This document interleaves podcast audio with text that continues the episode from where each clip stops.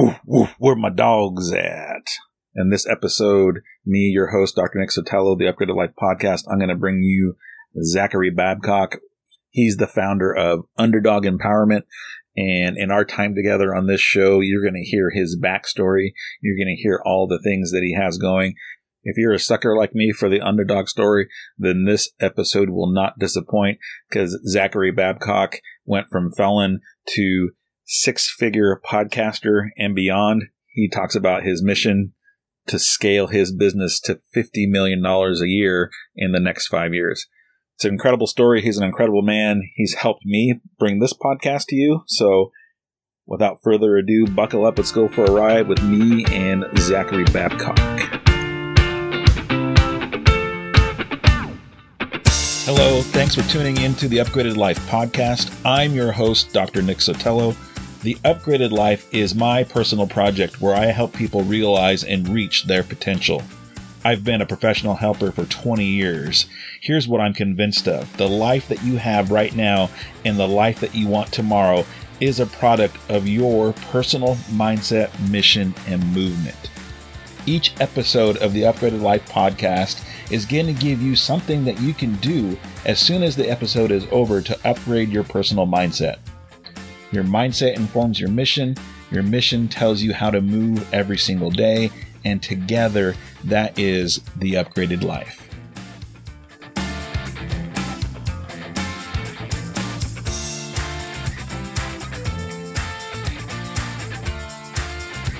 All right, we're here with another episode of the Upgraded Life podcast. I am super stoked to have my guest on today.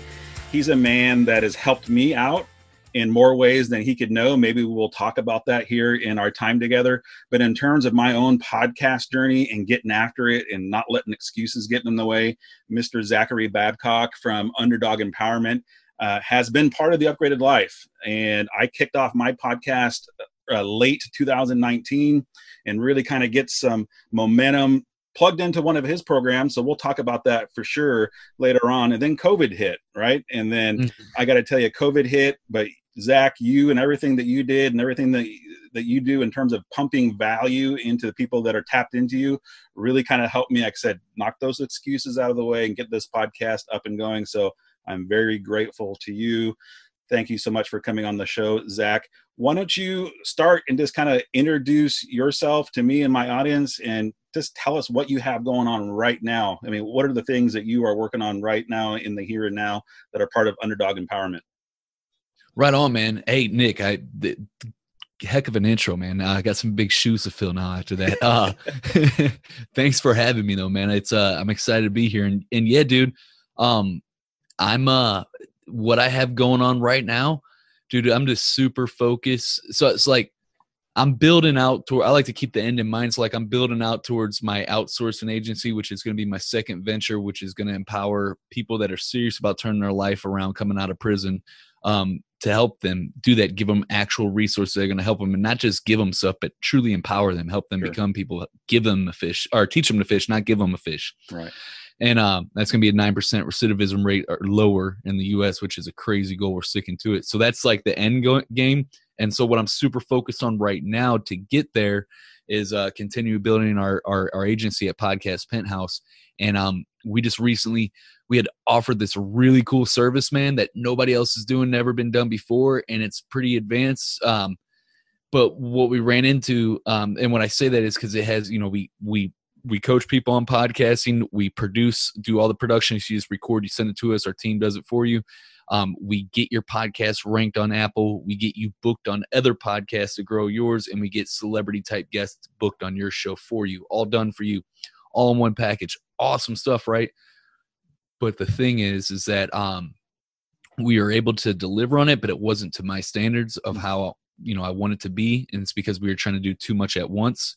So we just peeled back, stripped it down to just coaching and production, and we're pretty much world-class at that right now. And now we're getting ready to add on booking, that service by itself, and then we're going to build that out and be world-class at that and have those three, and then we're going to keep on until we got all of them going together again. So that's the main focus right now. Sorry for the long-winded answer. Yeah, no, I love it. I love it. So obviously I know you, I know your story.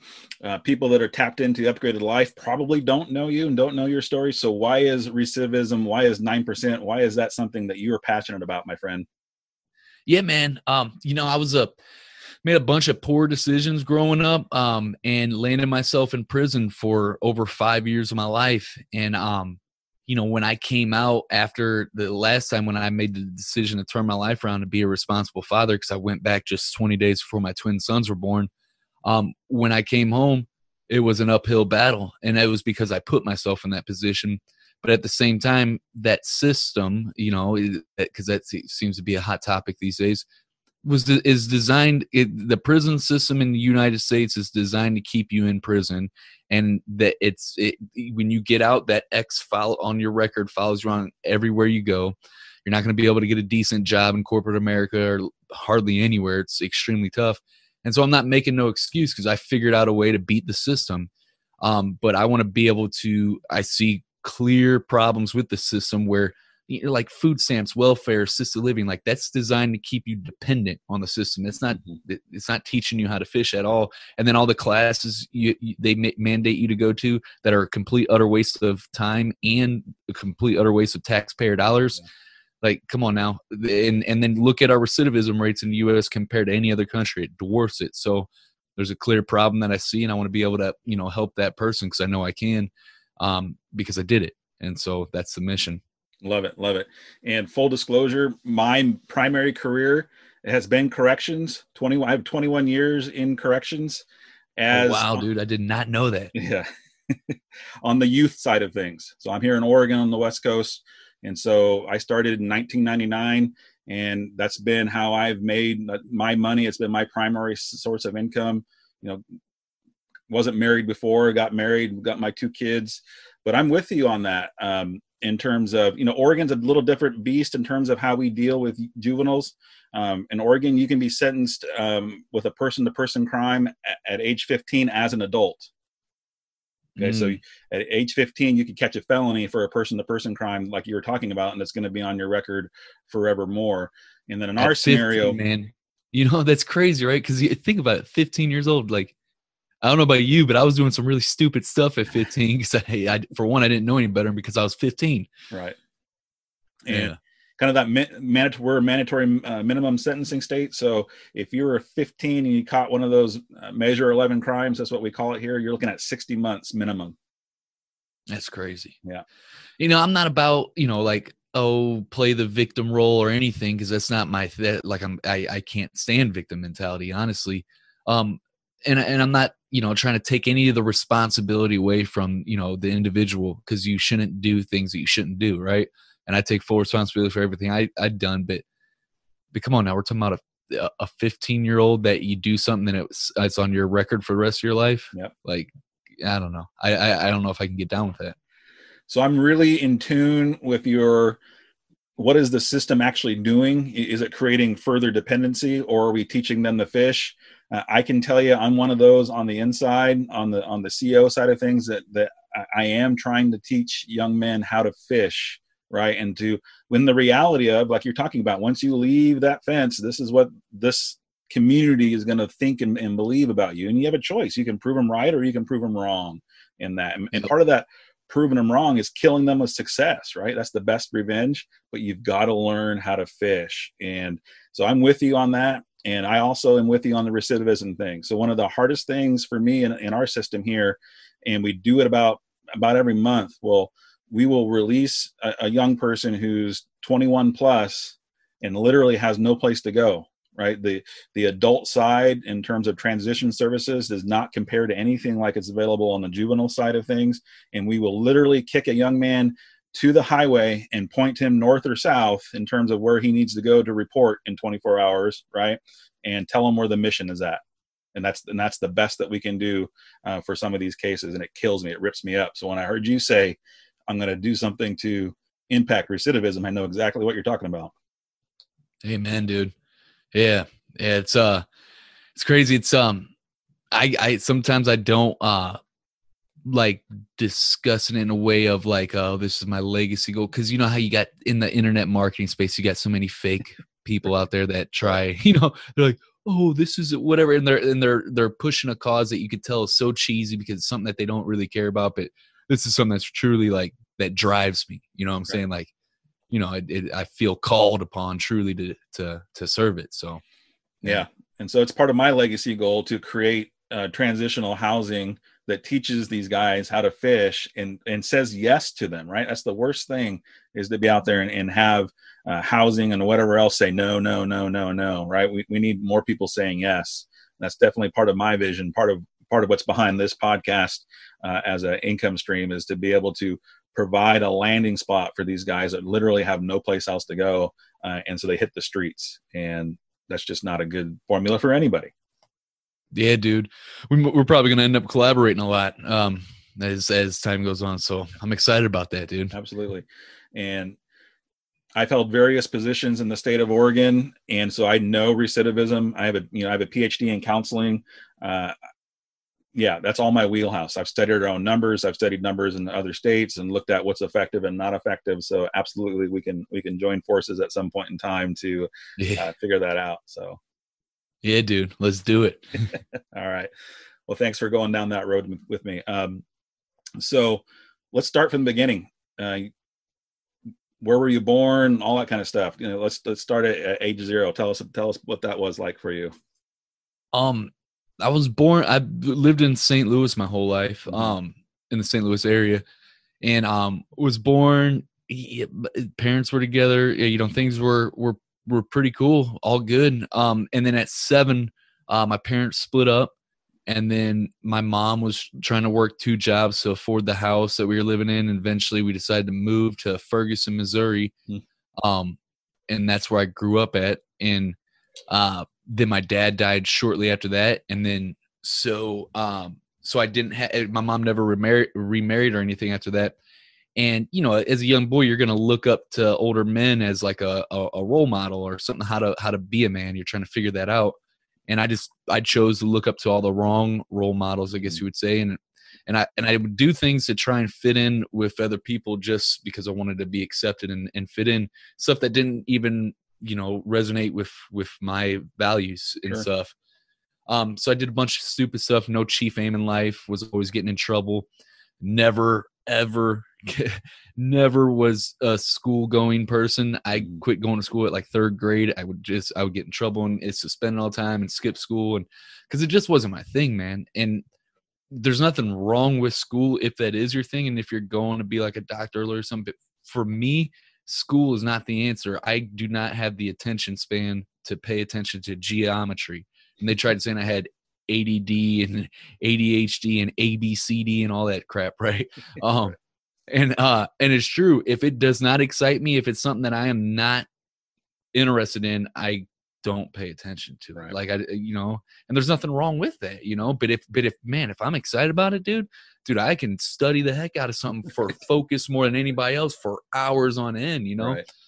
Right. Yeah. So I guess, and I guess I still do. I always had like a problem with authority. I still do. I ain't gonna lie. I do not like authority. But I'm not saying I love police officers, and I'm friends with many of them now. And I love what they do, and I'm grateful that they protect and serve us. So I just don't like, you know, being told that you have to do. That's why I never did good at a job, never did good at school. You know, like when you tell me I have to do something like that or something, you know, I just never did well with that. Like you have to wear a mask. Bro, here's the deal, man. The mask thing. Okay. If you want to wear a mask, that's fine. It's cool. I'm not going to, you know, that's your choice. But my choice is like, dude, I don't see absolutely any logical reason for me to wear a mask. I know that that's such a big debate and people go, blah, blah, blah. I'm not a medical professional. I don't know any better. But dude, I literally see people at my gym on the treadmill wearing a mask. I'm like, do you even understand what you're doing to your lungs right now? Mm-hmm. And I don't know, man, but yeah, it's crazy times we're living in, man. I had to poke fun at you because I see your posts and whatnot. So I'm in one of those spots where I have to wear a mask as an employee going into work. So I mean, I get both sides of it, but as soon as I'm not at work, that sucker comes right off, and you know what I mean? Yeah. So, I'm with you on that. It's crazy, man. So how old are you now? I'm 31. I turned 32 in next month, September. Wow. 31, 32. I'm just 10 years ahead of you. So I'm 42. I'll be 43 here. Not that long. We're some young cats. Yeah, absolutely. And the reality of it is, yeah, I'm at the halfway mark. You're not quite there yet. So I still feel like, even though like I'm older, I still feel like a kid at heart, and all, like I literally am just like a big kid. Yeah. Never lose that. Never lose that. Right. Amen. Yeah. Awesome. So you were about what, 10 when your dad passed then? If I trying to seven years old. Yep. And then I started smoking weed at 9 and drinking, even though I wasn't a heavy drinker when I was a kid. And I was in and out of juveniles and detention centers and boys' homes and all throughout my youth. Yeah. I would go there for like 6 months, come out for a few months, go back for a year, come out. I was just in and out always throughout my entire youth. And then, by the time I was 17, I went out and caught some cases. Don't get me wrong, it was stupid. It was wrong for me to do, but we were just young and dumb, dude. We were bored. We were teenagers. We're like, oh, let's go steal for some cars or whatever. Like, you know, great idea. Yeah. Yeah. It was stupid. But, that's where I caught my original cases. We went out and we were stealing from cars, and eventually, you know, a car left their key in there. And so we took the car, and we're stealing from garages, just being young punks, you know, not knowing any better and doing stupid things. And, when I caught that case, I took the rap for the other three friends I was with. And then I thought my life was over. I was like, oh man, I'm going to go to prison. I didn't know any better. I didn't know I was just going to get probation. So I started using heavier drugs, and I quickly graduated from weed and alcohol to cocaine and ecstasy. And before I knew it, I was smoking crack and shooting heroin, dude, just going off the deep end. Wow. And, yeah. And then I ended up getting locked up, on my 7-year sentence. I went away for over 4 years flat. That first time right at age 19. It was crazy. So you got a 7-year sentence at age 19, you served part of it, and then you were released? Yeah, went away at 19, did a little bit over 4 years straight, and then came home when I was 23. And then I stayed out for almost 2 years, and I had my stuff together for the most part, especially in the beginning. I couldn't get a job anywhere, so I was working on as a bar at a bar and grill as a cook, and bar back sometimes. And working 50, 60 hours a week. And then, you know, I was drinking and stuff on the weekends with my friends up at, you know, I was working and doing good.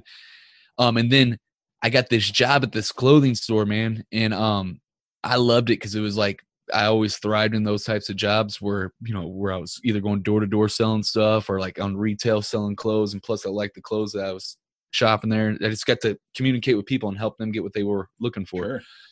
And I got promoted third day, I sold 3,000, the whole store did 9,000 that entire day. I did it in 6 hours. So I was 1/3 of the whole entire store operation that day. Wow. And I got the promotion, and then I put in my 2 weeks at the bar and grill where I had some stability. And then they came back a few days after that and were like, yeah, Mr. Babcock, you're a convicted felon, kick rocks, dude. Oh no. And, yeah. Instead of though searching for other opportunities, keep my chin up, I chose to feel sorry for myself and play the victim role and all that crap, and became a raging alcoholic and got a DWI, and that's what led me back to prison. Gotcha. And that was 20 days before my twin sons were born. I woke up, realized that was happening, and I was done, dude. I was like, man. So ever since then, I've been moving in a completely different direction. Wow, that's a powerful story there. So the second time that you were in, how long were you in? 8 months. 8 months. Felt like it felt 10 times longer than that first 4 years that I did. I bet. Yeah. And again, if you don't want to go down this road, you just tell me, and we're not going down this road. Oh, you're good. I'm an open book, man. All right. So, you know, what's it like to go back? You know, you were out for 2 years, then you go back in. Are you seeing some of the same people? You're seeing some of the same CEOs? What's that like to kind of, here I am? Yeah. I ended up going to a different camp, but seen a lot of the same people that I was, you know, locked up with the first time, because I was there for 4 years. You know what I mean? You know, and most people don't change going, and there's a reason for that. Some people aren't ready for change, and some people are never going to change. You know, they're always going to be in prison and doing that stuff. And then there's some people that could change that just haven't gotten there yet. You know what I mean? So sure. Yeah, but yeah, I've seen a lot of the same people. The reason why I was felt so much longer that time is because I was away from my kids. And absolutely. Yeah. First 2 months, I was trying to imagine what my boys even looked like. I was like wondering if they even looked like me. You know what I mean? So that was tough. And what was it like between you and their mom during that phase? Yeah, so we're together now, and we're married, and you know, this was 6 years ago, or damn, it's been almost 7 years ago. Yeah, it's crazy. Wow. But yeah, during that time though, before I went back in, when I was drinking heavily, I was just being a real dirtbag, honestly. And I was also cheating on Stephanie at the time. And when I got locked up, she ended up getting with the girl's baby. The girl that I was seeing, she ended up getting with her baby's father of her baby. I guess that was like her way to get back at me and her, and likewise with him or whatnot. Well, guess it wasn't good enough for that dude, and he ended up hitting one of my twin boys that was 4 months old at the time. Wow. Cracked his skull, causing brain hemorrhaging. Luckily there's nothing wrong, no sign, nothing, like he's completely fine. But dude, I was literally going to kill this guy. Right. Like, thank God I was in prison, because right. If I wouldn't have been in prison, I would have killed him. I would have gouged his eyeball out with my right thumb, and then ate it while he had to watch me eat it with his left eyeball. Like, that's how ready I was. And I still had those thoughts. You know what I'm saying? It's my kid. Right. How are you going to hit an innocent 4-month-old kid? But yeah, man, it worked out for the best. So. Wow. Just letting that sink in, right? I can tell you've actually played that out in your head more than once. Yeah, many times. Yeah. So you kind of identified three types of people, right? The people that won't change, the people that do change, and the people that could change. The timing isn't there. But it also kind of, when I listen to your story, again, it's your story, correct me if I'm wrong, but you may have represented all three of those people at different phases in your life, right? True.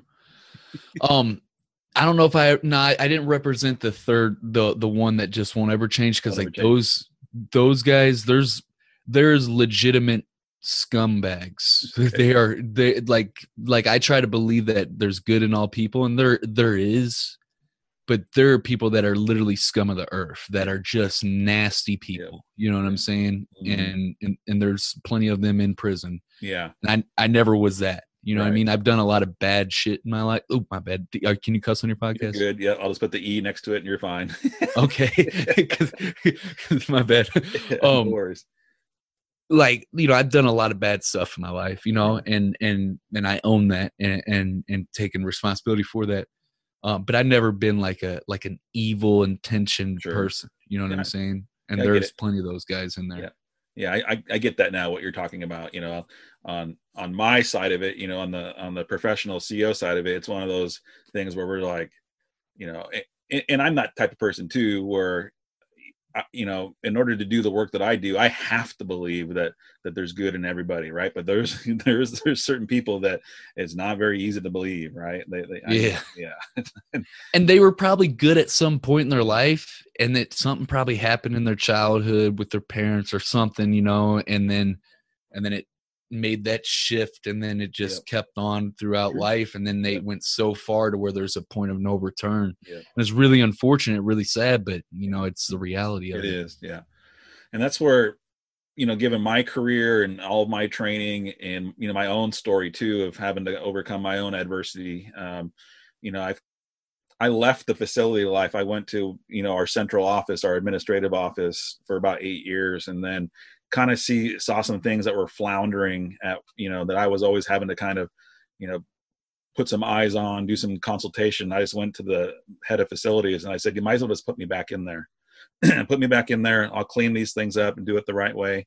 Then I'll dip out and hand off a good product to somebody instead of handing off a mess. That's typically what happens, right? You hand off a mess. And, but so I've taken up those cases, right? And in my system, they end up looking like kids that were given away at birth, that have had failed adoptions, multiple failed adoptions, and have had, you know, over 20 different out-of-home placements prior to getting into, you know, the system. So that's foster home to foster home to group home to group home.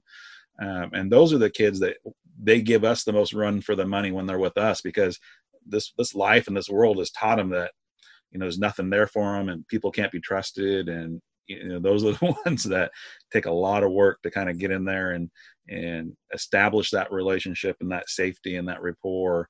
And, you know, I've had psychiatrists said, oh yeah, I've had this kid when he was, you know, 6 or 7 years old, he's crazy. He's always going to be crazy. Well, guess what? He's out and he's off papers now. Right. So I want to take the psychiatrist and rub his nose in it. Right. You know? Yeah. Yeah, man. Those terrible stories. Right. And like you said, something happened along the way, and some of them we can turn around, but you know, some of them is just, I don't know, beyond a miracle, it's not going to be anything that we do, you know, necessarily. So. You know what? I really believe, man, I really believe you got to hit us in that. And I believe this to be true with even people that are just going through some type of adverse situation in their life where they're stuck in a certain, maybe it's a bad eating habit, maybe it's smoking cigarettes, or maybe it's a bad relationship, whatever, you know what I'm saying? I really believe that you got to hit a certain point of pain, for you to pain's the greatest teacher, right? Yep. And I believe that's what it is, where you hit that rock bottom, that quote unquote, whatever, you know, I'm not trying to be cheesy here, but it's real. And sure. Then there's enough pain to get you to change the way you look at things, in the way you look at yourself, even more importantly, and your identity changes. Right. And that's when things start to change. But man, there's just so many guys that I've known I'm like, dude, there's really nothing that pain point is death, because there's nothing right. else. You know right. what I'm saying? It's right. like, yeah, yeah, absolutely. Wow. No, thanks so far. Thanks for letting me kind of delve into that side of you. I don't know how often you get to speak about it when you do these. I've listened to some of your other interviews, but I wanted to bring out, you know, who it is that's behind Underdog Empowerment and where this passion comes from. Right. Yeah, man. No doubt. I appreciate that, dude. You know what? Can I piggyback a little bit on what we were just talking about? Absolutely. That paint. So one thing that I feel super strongly about that I think right now at the time this recording, I think it's to be true. I believe it is my truth. You know, things doesn't mean that it's facts, right? But what I think, what it is what causes change and what is able to, you know, for you to change your life, for you to be able to become whoever you need to become to get whatever you want to get in life.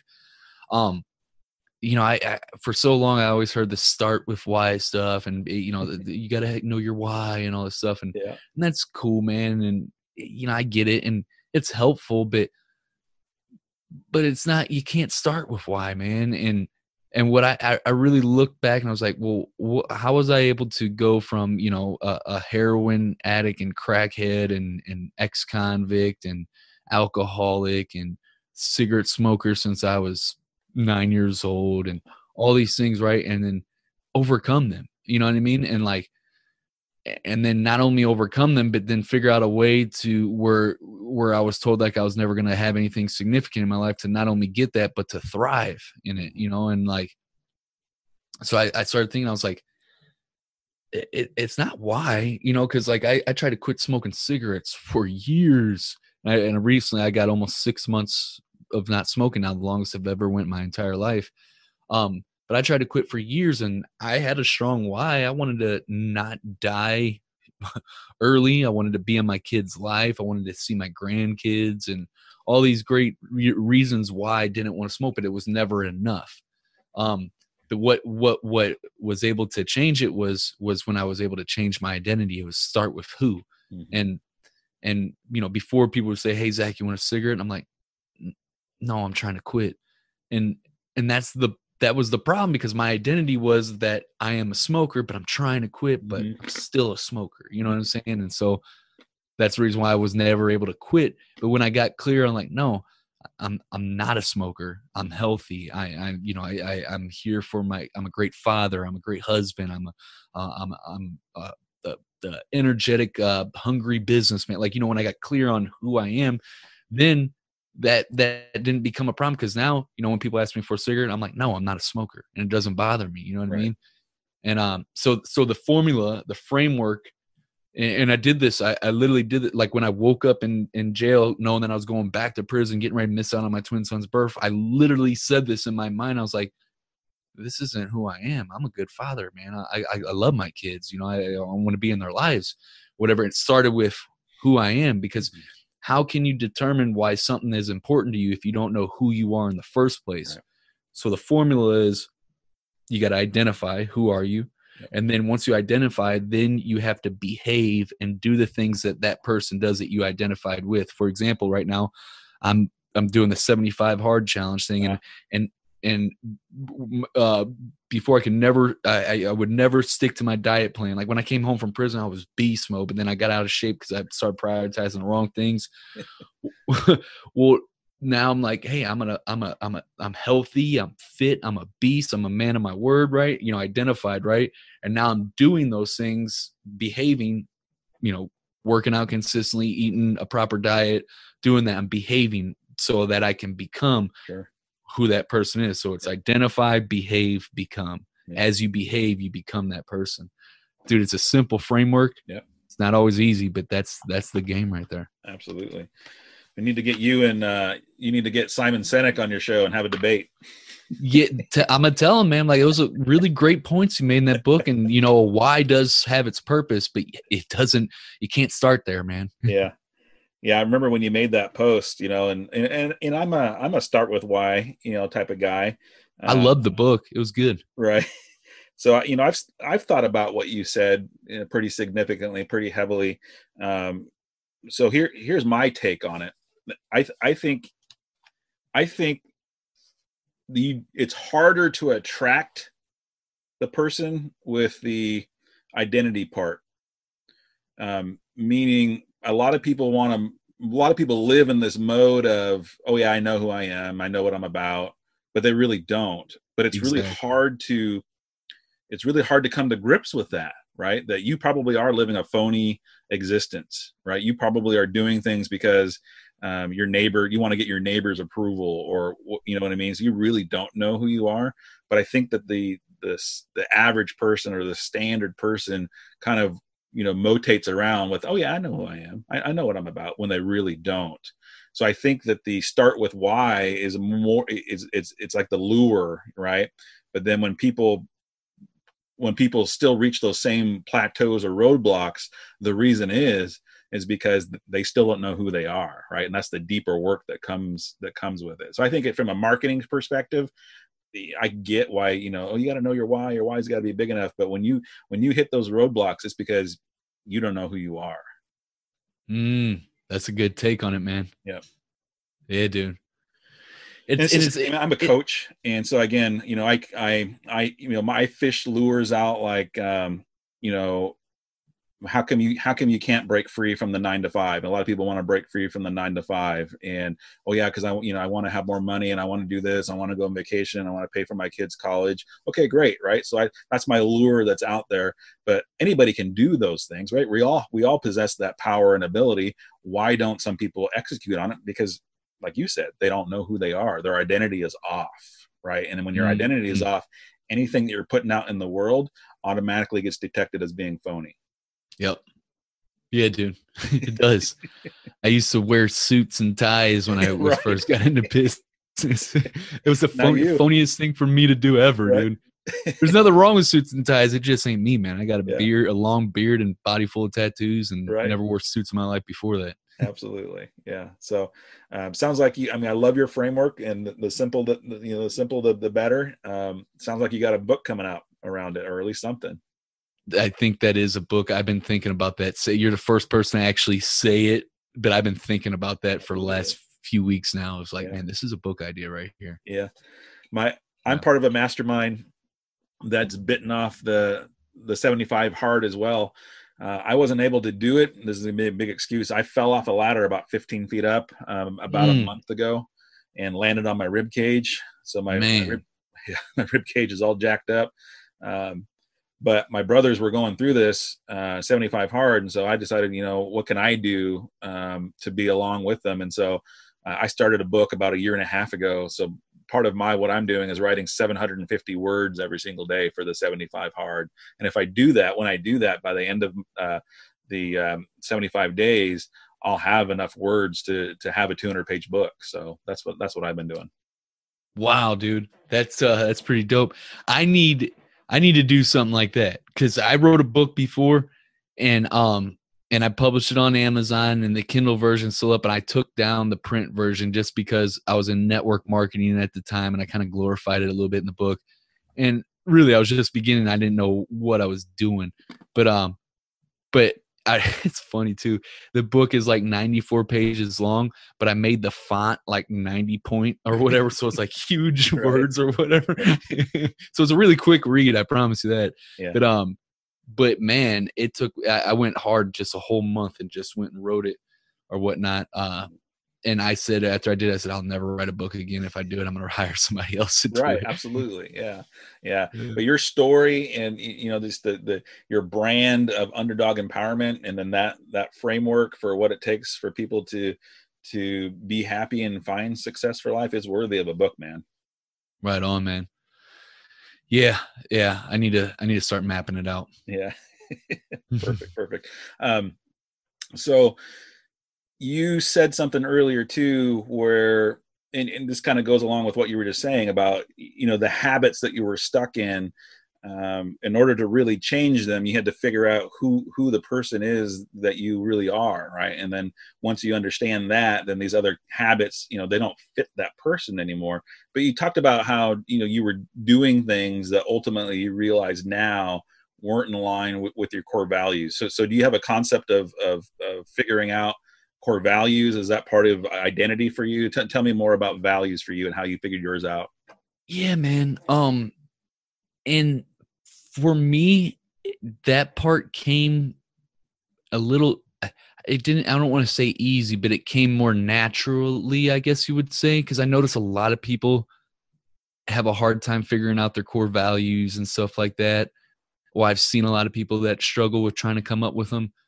But, man, I guess I'm going to say that it's going to sound weird, but I guess I was really lucky that I went to prison and all this crap, man, because there's a lot of time that you get to spend with just yourself, especially when you go to the hole for 2 months, like I did for tattoo violations, and you're down in there by yourself. And man, that solitude, you really get to know yourself, and you got to work through some demons, man. And, I guess that was a blessing in disguise for me, that I was able to, be blocked off from the world and have that time to really kind of work through a lot of things. Doesn't mean I'm perfect. Doesn't mean that I still don't have a lot of stuff to work through, because I do.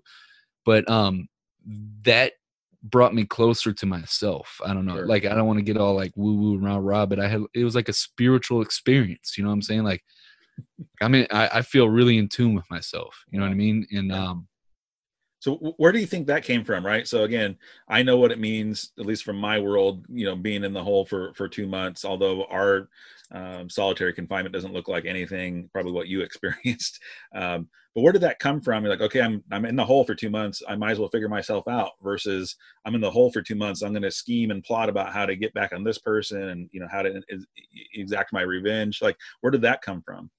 Well, I also got fortunate, and it's going to sound crazy, but I think it all played out for a reason. But, when I went down there, 2 weeks into it, I was in that second mindset, like, whatever, I was 21 at the time, 2 years into my prison, say, didn't know when I didn't have a parole date at the time. And I was, 21, I was trying to at that point I was trying to fit in with all the cool people in prison and like be this rebel or whatever.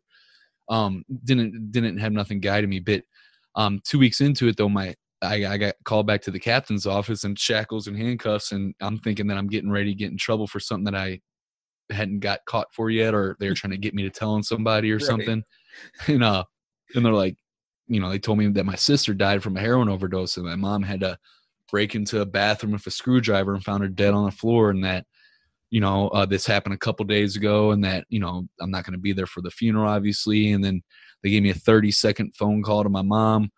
We bawled our eyes out, and then the phone hangs up, and then, you know, they put me back in my cell. And it was through, you know, like now I'm trapped in the cell, and all I could think about was all the mean things I ever said and did to my sister, the goodbye I'd never get to tell her, the fact that I wasn't going to be there for the funeral, the fact that my mom's mourning her death and I'm not there, her only son's in prison. You know, it was all those things. And I was just miserable for the next 3 days, didn't get out of bed to eat. The only time I did get out of bed was use the restroom. That was it. And just literally going crazy with these voices in my head and stuff. And, on that third day I woke up, and I, you know, I'm not a real religious person, but I believe in God. I'm a spiritual person. Mm-hmm. And so I was like, you know, I asked God, I was like, I don't know why I'm still alive, but there's gotta be a reason. You know, what's the next best thing that I can do to find happiness and peace? Yeah. And I didn't know what I was doing at the time, but, you know, I later read, this was in 2010. I later read in 2017, Tony Robbins' book, Awaken the Giant Within, where he talks about, you know, when you hear a question, your brain has to search for the answers. Right. You say, what color is your hat? Nick, what color is your hat? Everybody right now is like thinking like, well, what color is Nick's hat or whatnot? Right. You know? Just how our brains work, man. Yeah. And, well, in those cases, a lot of times, you know, we'll ask the wrong questions. I did that a lot in my life, where I'd be like, well, why is this always going to happen to me? And that forces your brain to look for the wrong answers. If you ask the right questions, you get the right answers. And I just so happened was lucky enough to ask the right question there, where I said, what can I do to find happiness and peace? Wow. It got me to search for that. Yep. And here I am in this 8x10 cell. There's no way I'm getting out of it. It's dark, dirty, lonely, depressing, no human interaction. But I've came up with this routine where, like, if you think OCD is crazy, you don't have shit on what I was doing, dude. Right. But like everything was put, like the toothpaste was put back in the same exact spot. I would sweep and sweep the cell with my bare hands and scrub it with my rag. Like, dude, it was crazy, but that gave me a peace of mind. Work out the same day, write my letters at the same time every day, all this stuff. And towards the end of that 2 months of being down there and just getting, and then having that, you know, spiritual experience, I got really in tune with myself, that, you know, gave me a peace of mind in a really, really dark time. Wow. Yeah, it was powerful, crazy. Powerful man. Story there. Yeah. Yeah. How's your mom now? She died shortly after I got out of prison, the second time. I was just glad that she got to see me turn my life around before she passed, and got to see my kids and stuff. I'm sorry for that. Sorry for asking that question, not knowing, but no worries. Yeah. It's all good. Yeah. Yeah. I mean, that part about, you know, she got to see you turn your life around, right? That's huge. Yeah, man. Yeah, it was for sure. Yeah. It was, That made, I mean, it sucked, you know, and if you lose mom, you know, it's especially, you know, as a boy, you know, your boys love how much they love their moms, but that meant the world to me that she got to see me change. So, you know what I mean? So that was awesome. Yeah. All right. So you get out the second time. You've got a new lease on life. Obviously now we know you as, you know, Zachary Babcock, Underdog Empowerment, doing your thing, crushing it. You know, building your way to six-figure income earner now. But what was that process like? How did you get to, you know, when you're back out and your kids are born, how did you build to what you are now? Yeah, man. Real high-level overview, Cliff Notes version of that. Got out, couldn't get a job anywhere. I got into network marketing. Didn't know what that was at the time, so you couldn't scare me off the word pyramid scheme. What company? Zango. Okay. They got bought out by Zija, and then I think Zija got bought out by somebody else now. I don't know, but yeah. And you know what though? I actually did good in it because I was hungry. I was coming out of prison. This was an opportunity for me. I couldn't get opportunities elsewhere. Right. So I built up almost a $2,000 residual month income. Nice. Within my first 6 months, but over time though, I lost my passion for it. It just wasn't my thing, and my business crumbled. And I was making like $300 or $500 a month after auto ship at that point. I was just hanging on, just so, hey, it was like a safety net. Yeah. But I decided this isn't for me. I'm going to go out and do my own thing. Yeah. And that was in the beginning of 2017. I'm forever grateful for the industry because it taught me a lot, man. Right. And it was a great experience. But just wasn't my thing. Then I got into what I'm doing now. Well, I started off as life coaching, didn't make any money or help anybody as a life coach for a year and a half. Was just like bashing my face in a brick wall, trying to figure it out. Many late nights. It was stressful in a lot of ways financially, trying to figure it out. But I finally just started honing in my character and skills. It was just focused on that. I was like, okay, I got to actually have a tangible skill that the marketplace wants and needs, and I got to learn how to market. And so I just focused on learning how to market and build these skills up. And I launched a podcast, and that was it blew up right away. It was crazy. Got it ranked on day 3, and then had Billy Gene Is Marketing the next week. And at that time, that was crazy for me, Nick, because right. Before that, nobody would collaborate with me because I was the ex-convict turned entrepreneur afterthought. Right. I was the joker that was trying to become an entrepreneur after doing time in prison that nobody wanted to take seriously or whatnot. And so when I launched a podcast, got it ranked, and then had Billie Jean on the next week, I was like, "What is going on here?" It's like right. It was foreign to me, and so I just kept my foot down on the pedal on that, and that's grown into something really incredible. The podcast changed my life. It really did put me on the map. I still hadn't figured out how to, at that time I was making like $200 to $800 a month affiliate income. I wasn't making a lot of money. I still didn't know how to do that. And I figured that out about a year later by offering podcasts as a service. And it kind of lucked into that in a sense, but yeah, now here we are scaling a multi-6-figure podcast marketing agency. We're going to be a $50 million a year company with 35% net in the next 10 years. And that's going to be the cash cow vehicle that provides the outsourcing agency that knocks down that recidivism rate. Awesome. I love it. I love it. So, people in my audience are entrepreneurs or fledgling entrepreneurs. Obviously I interview a lot of other podcasters as well. What do you have to offer in terms of people that are trying to level up their podcast? Yeah, man. We got the course that you got to dive into. Yep. That's been pretty killer. A lot of great feedback on that. A lot of people getting really cool results from that. That's at launchthepod.com. That walks you through everything you need to know how to set up a podcast. Even if you don't have that concept or the idea of the podcast yet, it shows you how to dial in your marketing message, the equipment you need, how to set it all up, get it launched, get it ranked. And then we also have 2 other things that we're offering. We have a APA, Alpha Podcasting Association, small group of people that we get together every single Thursday where I actually help you build out your podcast marketing plan and specific plan for you. And that's pretty cool. And that's at alphapodcasting.com. You can check that out. And then there's also, that includes if you need production work done, if you don't want to produce a podcast and do all that stuff for you, we can help you out with that. But those are the 3 things that we're focusing on now. Like I said, we're building out a killer system that offers a whole piece again, but we're going to build it out slowly and methodically. What's your vision for podcasters in the next 5-10 years? What do you think it's going to be? Well, I'll tell you what, man. I think we're moving a lot towards video podcasting. Spotify released that new feature where they're starting where you can upload your audio and video, and I think they're trying to take massive shots at YouTube, especially also how they pry Joe Rogan away from all the other thing. They're the only people that can have his stuff, so right, they're going to be definitely somebody to keep an eye on, especially heading into next month in September when that deal becomes official.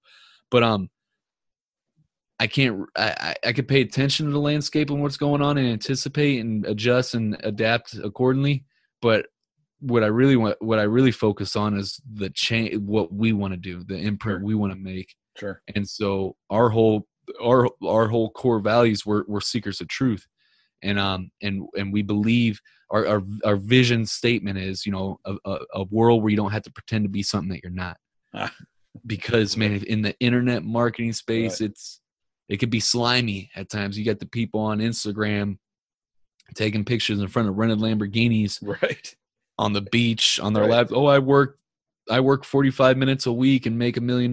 Like, get the, like, they're just pushing this thing. Like, you don't have to work. Stuff comes easy and you could do this overnight. And no, it's not like that at all. Right. Anything worth having in life, you're going to have to work for it hard. It's going to, it's going to take serious commitment.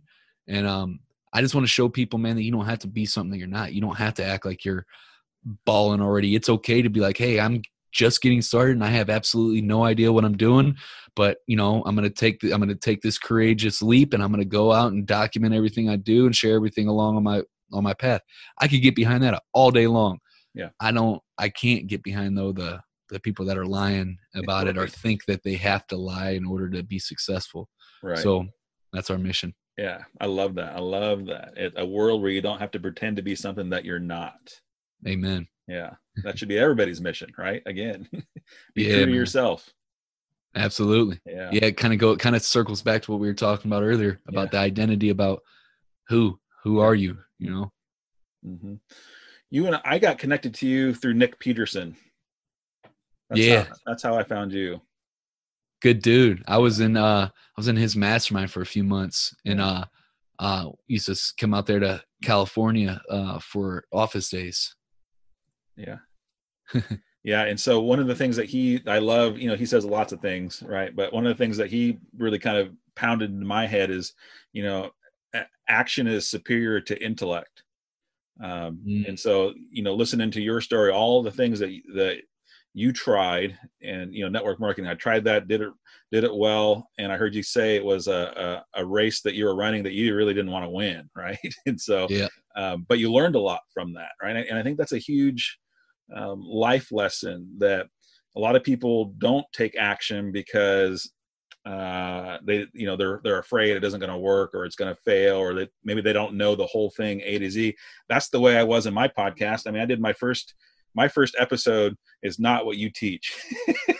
And so I jumped into your program when I probably already had, you know, maybe 5 or 6 episodes up and going. Right. And so I was tempted to kind of pull down and start over. And I said, no, it's there. It'll show my evolution. But, you know, I started with a cell phone and earbuds and recorded it, you know, and that's how it rolled out on the first part of it. But I learned through that. Right. And I also stalled out. I mean, I did my first episode and put it up, but didn't do anything for the next 3 or 4 months. Right. But action is superior to intellect. Everything that you'll need to learn, you'll learn if you just get out there and do it. Right. And that's what I see and hear you doing. You believe in that idea? Action is superior to intellect. 100%, man. Like, I am not the brightest person in the world. Like, I'm not stupid or whatnot, but I'm not like extremely intelligent, you know what I mean? By any means, you know? And I partnered up with guys that, in my opinion, are pretty intelligent. Right. Just to have that as a resource and be able to have that. But I did that recently. Like, I was able to get to where I'm at now by sheer, it's two things, pure hustle and pure hustle and dumb luck. You know what I'm saying? That's it, man. Yeah. And like, luck over talent any day, right? Yeah, dude. Dude, like, here it is, man. You get lucky by showing up. Yeah. Like, dude, I landed on a multi-six-figure podcast business that's going to $50 million a year, 35% net. I got lucky in that by showing up at an event, got asked to speak at a small mastermind event. And then the guy asked me, hey, can you come back up tomorrow and talk about podcasts? And yeah, sure. Came up, shared everything I knew about podcasts, and everybody's eyes lit up, was asking questions. I'm like, man, I might have something here. Put out an offer for it. A month and a half later, did 11K that month. That was like 10 times. It was like 8 times the amount of money I've ever made in 1 month in my life. I couldn't believe it. And I've just been driving that ever since. Yeah. But I showed up and I got lucky in that aspect. If I wouldn't have showed up and been hustling, that wouldn't have happened. Yeah. But, yeah, man, I feel like it's really, you just got to hone in these skills right here. Super simple, but it's not easy, but it's super simple. Sure. One, you got to be able to learn from your mistakes and preferably not do them again. Right. Like learn quick from your mistakes. You probably want to do it just once and then be able to change. Sure. That's the best way to do it. 'Cause you're going to make mistakes. We all are. Right. And then two, don't quit.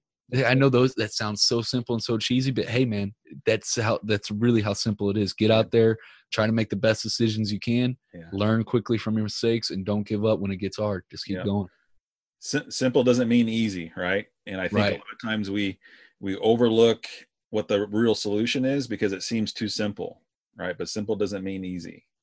Amen. No, a lot of times it's simple things like, here, eat this simple diet of balanced carbs and protein and fats or whatever. It's simple, but man, when you come home after working and your kids are eating some Papa John's and stuff, man, sometimes it's not easy to not eat that piece with pizza. You know what I'm saying? But it's simple, but it's not easy all the time. And it's John Maxwell that talks about his secret to success whenever he's done something or he's helping, another business, is to fail as often and as fast as possible, because it's in that process that you'll learn how to do it the right way. But if you're so afraid to fail, you're not going to learn the lessons that you need to learn from it. So I thought, again, kind of mind blowing around that. I thought we were supposed to avoid failure, but the true gurus, right? And I would call him one of the true gurus, right? No, you got to fail as often and as fast as possible. Otherwise, you're not going to learn what you need to learn. Okay. I mean, it's so simple, and it's literally how we learn everything that we do. Right. That's how we learn how to walk. We just kept on trying and falling over hundreds, if not thousands of times. And then eventually we got so good where we no longer had to think about how to walk. We could just walk and chew bubble gum at the same time. And it was no big deal. Everything through that effort of trying. Everything that we're great at today, we sucked at day one. Yep. Yeah. Oh, dude, go listen to my first podcast. The first 70-ish episodes are cringe. I won't listen to them because they make me cringe, but I keep them so I can talk about it like we're doing now. Yeah, Pat Flynn says the same thing. His first, 100 so were terrible. Yeah, I mean, it's you didn't have that skill yet. You had to develop it, but you can't be scared to suck at first. You got to understand that you are going to suck at first, and really tie the meaning of why you want to become that in the first place. And then think about what your life's going to be like at the end of your days if you never tried it, and how you're going to feel about that. And if that pain is too much, then you should probably go ahead and suck now so you can be great later. Right. Embrace the suck, right? That's what our military brothers, that's what one of their mantras. One of the books that I have in the works is going to be called Guru Speak, and I think I'm going to have you write the foreword. Dude, let me know. Would be honored.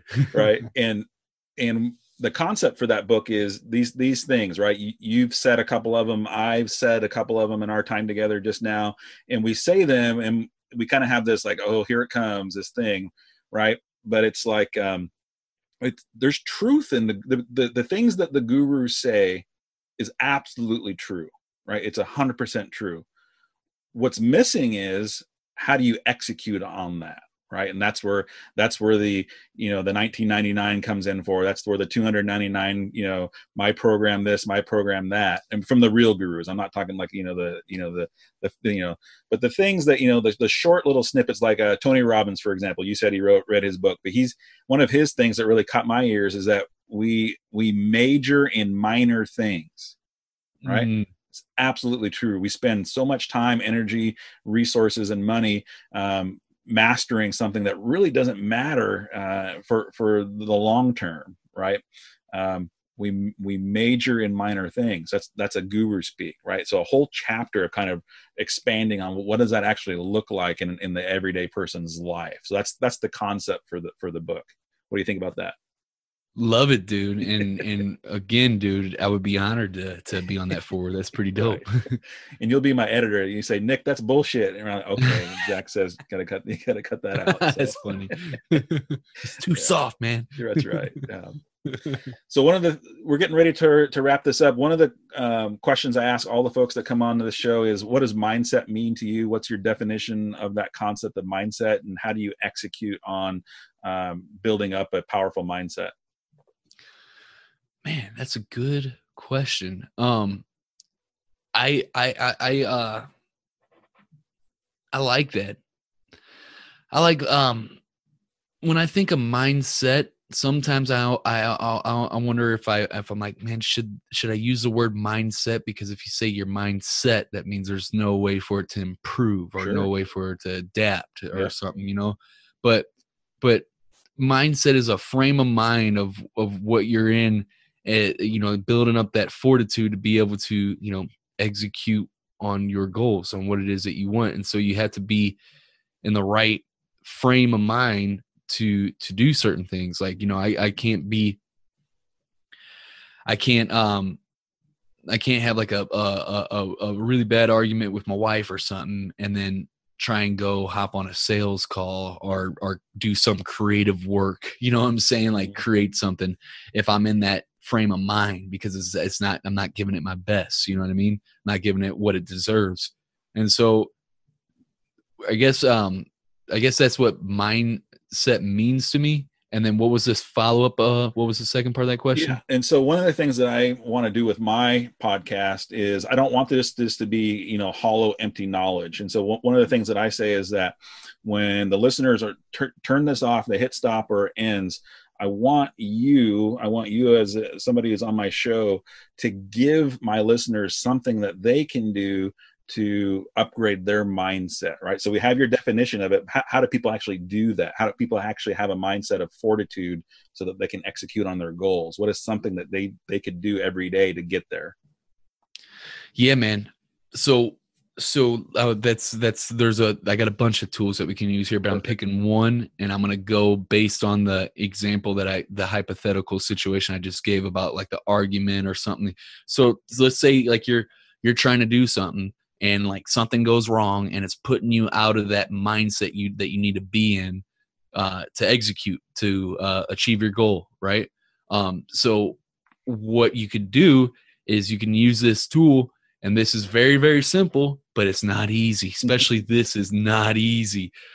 This is something that you are going to have to work at and hone this skill of being able to do this, because especially like whenever you're really emotional and like say, you know, you got to get some things on, but like, it seems like everything that's going wrong could go wrong. You got 1,000,000 fires to put out in your business or whatever. Something's just, you know, and you're frustrated. It feels like everybody's coming to you for the answers. Nobody's trying to solve problems. Instead of like, you know, kind of going back to what we're talking about, instead of asking the wrong, why is this shit always going to happen to me or whatever, literally ask yourself the right question, the empowering question. Ask like, what can I do right now that's going to bring me one step closer to my goal? Or what's the next best move I can make to put me in the best position possible to execute on this? Love you know, things like that. And literally calm yourself down, and it's not going to pop magically in your head, but sit there and think on that. And then maybe start to do something else, because sometimes whenever you're trying to consciously think of something, it just won't pop into your head. But when you start doing something else, subconsciously it'll drop in there. But you have that question now, and you put it into your subconscious, you're looking for that answer, and then you start doing something else, and you'll know when you get the right answer. And when you get that right answer, then you act on it. Yeah, love it. Love so it. But not least, to tie all that together is – make decisions logically, never make decisions emotionally. But once you make the decision, then you can get pissed off again and act emotionally with the decision in mind. It's kind of like when you're preparing for something, you're very humble, you're taking in all the constructive criticism, and you're studying. But then when it comes time to execute, then it's time to get confident. It's time to poke the chest out and go out and make it happen. Same thing here. Don't make a decision emotionally, make it logically. And then when it's time to actually execute the decision, then you can get emotional again. Yeah. The mental picture I had as you were describing that, starting and stopping the emotion to make a logical decision was, you know, being in a super fast car and going 100 miles an hour. That's not the time to whip the wheel, right? You got to slow down, make sure you're on course, get on course, then hit the gas and get back to 100 miles an hour. But if you whip that wheel 100 miles an hour, it's a disaster. It's not going to be pretty. Amen. Zachary, I super am grateful for you to come on the show. This has been a great time. Thank you for letting me ask. I think I asked questions that maybe you don't always get asked in during these, right? So I really did feel that way too. Letting me have the opportunity to do that. I benefited. I know my audience will benefit from that. Where can people catch up to you? I know that you already gave us some links earlier in terms of some of the other ways that people can tap into you, but just make sure, again, let us know where people can find you out there on social or the internet. Yeah, best place is definitely the podcast, Underdog Empowerment. It's on pretty much any podcast platform that you listen to podcasts on, but to make it super simple for everybody, you can go to underdogempowerment.com. And right there on the homepage, there's a podcast section. You might have to scroll down a little bit. You can hit the subscribe button. It's got iTunes, Spotify, Google Play, Stitcher, whichever one you prefer. And then all the way down at the bottom, there's all the social media channels and stuff, wherever you want to connect. It's all right there on Underdog Empowerment. Perfect. Thank you so much, my friend. Hopefully get to do this again sometime. Likewise, dude. This was awesome. Thanks for having me, Nick. No problem. Well, there you have it. That story for me was inspiring. I hope for you it was inspiring as well. Here's a story of a man who really has everything in life stacked up against him. Didn't have his father in his life. Ends up hanging out with the wrong crowd. Ends up going to juvenile detention. Ends up going to prison. Not much going right for the man. But somehow, some way, he figured out how to claw his way to the top. I love his brand, Underdog Empowerment. And I also love the mindset tip that he brought us. And the way my spin on it is learn how to not make decisions in your emotional state of being. Recognize when you're in an emotional state of being, switch to a more logical state of being, a more grounded state of being. Make that decision. Ask the question, how can I do something right now, given what's going on, to keep me moving towards my goal, and then execute on that. Put the emotion back in, and here we go. I love that tip that he gave us. I'll also speak for Zachary Babcock in terms of what he's doing for podcasters like me. He's blazing a trail, and he's leaving crumbs in the form of programs that you can jump into to learn how to do podcasting the right way, according to his formula. And I can tell you it's definitely worked for me. And if you're interested in that, I have my own affiliate links that you can find in the show notes here. They're also on my website as well. They've been there since day one, since I've been part of one of his programs called the Podcast Penthouse. So I recommend that program. It helped me get my podcast where it is. And if you're interested in that, you can get a free roadmap. It'll basically give you all the knowledge points that you need to launch your podcast or to tune up your existing podcast. That's where I started. I eventually got into his paid program, and it's been one of the best things that I've done for my podcast. Hey, as always, to get the details on this show and to find out more about this guest, head over to my website. My website is www.nicksotelo.com/TUL podcast, the Upgraded Life Podcast. While you're over at my website, don't forget to check out the 3 opportunity buttons at the very top. They are scheduling a time with me. I'll give you a free 30-minute strategy session, checking out CBD products from Nature's Ultra. And then also, if you're looking to create an additional stream of income, I can help you out with that too. This takes 20 minutes of your time. Click on the button that says Income Boost. Give me your name and email, and I'll send you a presentation. Thank you again so much for listening to my show, the Upgraded Life Podcast. I'm dedicated to this show because I've seen too many people live a life that just really wasn't about realizing and reaching their potential. So if you listen to this show and you were somehow, some way inspired to take action, let me know by going over to Apple Podcasts, leave me a 5-star review, and that will tell me that you enjoyed the show. This is Dr. Nick Sotelo, and I'm urging you to do something today to realize and reach your potential, and I'll catch you on the next show.